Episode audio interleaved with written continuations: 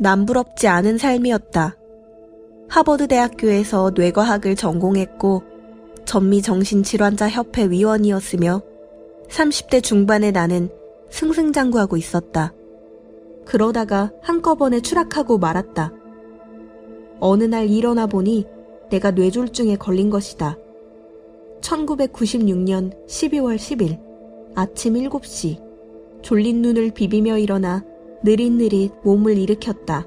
순간 왼쪽 눈 뒤를 누가 찌르는 듯한 고통이 밀려왔다. 고통은 점점 심해져서 화끈거릴 정도였다.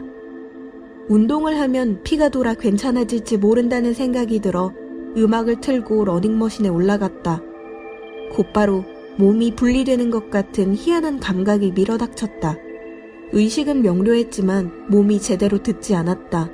손과 팔이 저절로 앞뒤로 흔들렸다. 몸과 뇌의 연결에 문제가 생긴 것이 분명했다. 나는 내가 얼마나 위험한 상태인지 아직 모르는 상태로 비틀거리며 욕실로 갔다. 몸을 앞으로 숙여 수도꼭지를 틀자 물이 콸콸 쏟아졌다. 물소리가 너무 크게 들려 정신이 바짝 들었다. 청각 정보를 처리하는 능력에도 이상이 생겼음을 깨달았다. 욕조에서 나오자 뇌가 취한 듯 얼얼했다. 이제 일하러 가야지. 그런데 어떻게 출근하지?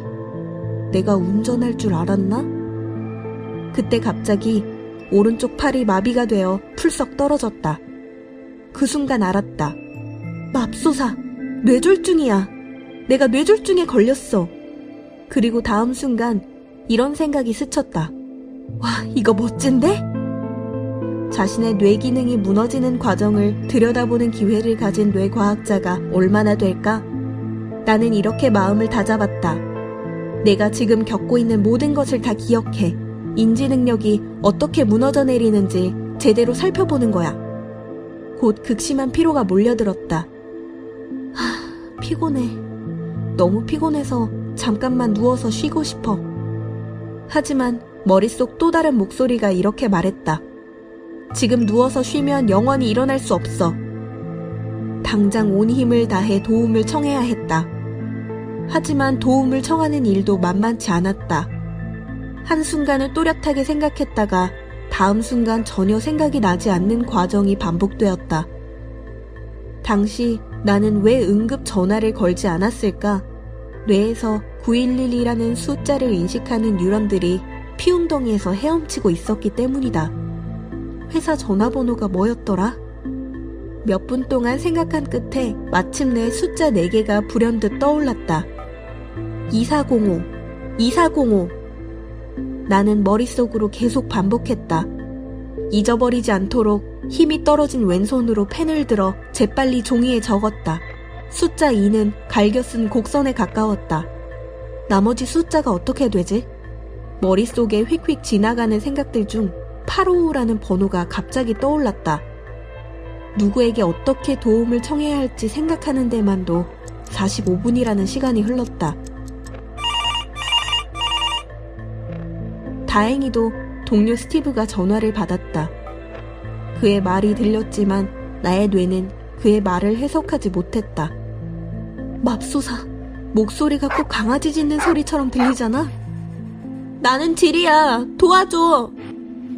이렇게 말하려고 노력했지만 입에서 흘러나온 말은 으르렁대는 신음소리에 가까웠다. 언어를 만들어내는 왼쪽 전두엽 세포까지 손상된 것 같았다. 인지력이 갈수록 희미해졌다. 몸을 작게 움츠린 나는 점점 정신이 죽음에 굴복하는 것을 느꼈다. 뇌졸중으로 인지능력이 무너져가는 과정을 뇌과학자의 눈으로 추적한 나는 내가 죽었다고 생각했습니다의 일부입니다. 왼쪽 뇌에 희귀 유형의 뇌졸중이 발생한 저자는 4시간 동안 뇌가 정보 처리 능력을 잃어버리는 과정을 뇌과학자의 시각에서 생생하게 묘사합니다.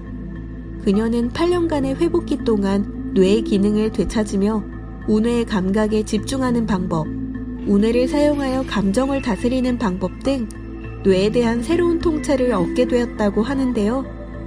뇌졸중을 몸소 겪은 뇌과학자가 전하는 뇌졸중의 증상부터 뇌의 기능을 회복한 과정, 뇌졸중을 겪으며 알게 된 뇌에 대한 새로운 진실을 읽어보세요. 뇌과학자의 뇌가 멈춘 날, 나는 내가 죽었다고 생각했습니다.